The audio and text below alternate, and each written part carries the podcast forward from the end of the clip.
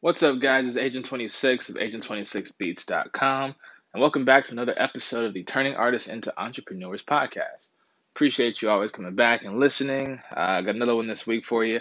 Just wanted to drop um, some uh, quick tidbits. Uh, today's pretty uh, exciting for Agent 26, uh, the brand. Sending out the newsletter this week. Got a Black Friday special coming up. a bunch of new beats coming this week your way. If you're not signed up for the email list, uh, find me on Instagram at Agent26Official or on Twitter at the same thing or Facebook.com uh, forward slash Agent26Official and click on the link in the bio and get signed up for the email. I got a huge, huge discount coming. You're not going to want to miss it. If you have been eyeballing any beats, this is the time to pick them up.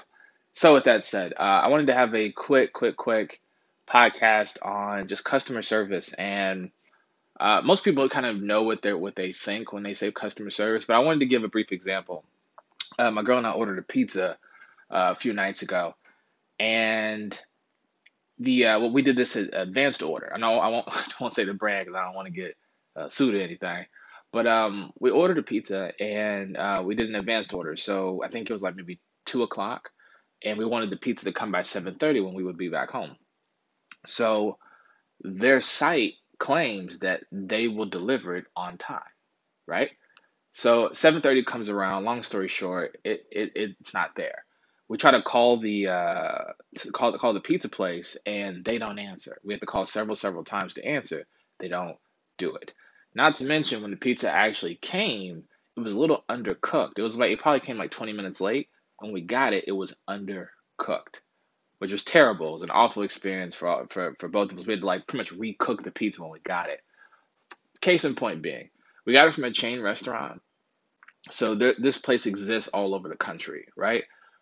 So for them, pissing off one customer may not matter, but for artists and producers and anybody who fits in between that mold or does both, your customers do matter. Your customers do talk to other people, and your your customers know other people that could be your customer if you give great service. So when people send you emails, respond in a timely fashion. People have questions, respond in a timely fashion. And when somebody buys a product from you, deliver it to the best of your abilities. If somebody if you tell someone that you're expecting to have something done by this certain time, have it done.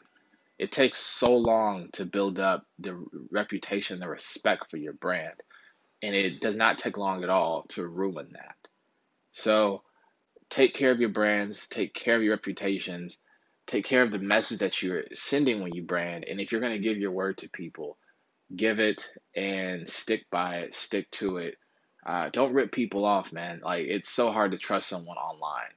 I mean, hell, I buy from Amazon and I freak out, you know, if uh, the shipping isn't just like I want it to be.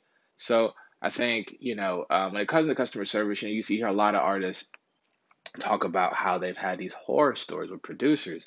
And all I can say to them is, if you were my customer, that wouldn't happen. Uh, but, also, on top of that, uh, you know, some of these guys get a little too big for their britches, as my grandfather used to say. And what that basically means is they kind of start, you know, reading their press clippings. They've gotten so many sales, they have so many people, their email email list is so big that they, they, they start to not really care about the individual.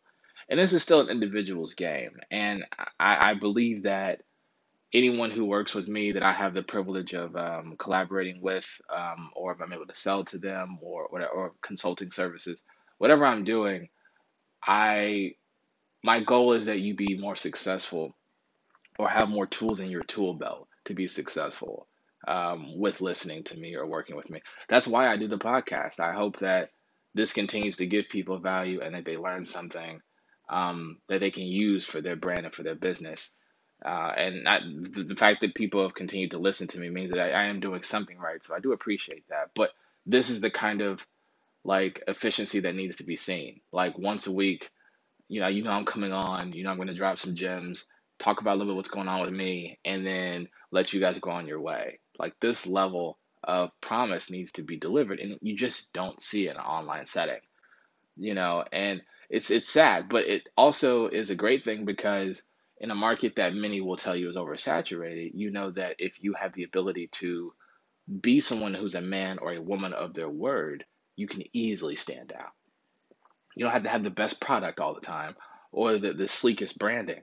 However, if you are someone that, that that is committed to their word, who knows the ins and outs of the business or is learning them and using the principles that you've learned, you are miles ahead of people who are wasting time and not really going after their goals. So um, this is a quick one I want to drop on you guys. I hope you guys are well. I hope you have a wonderful Thanksgiving.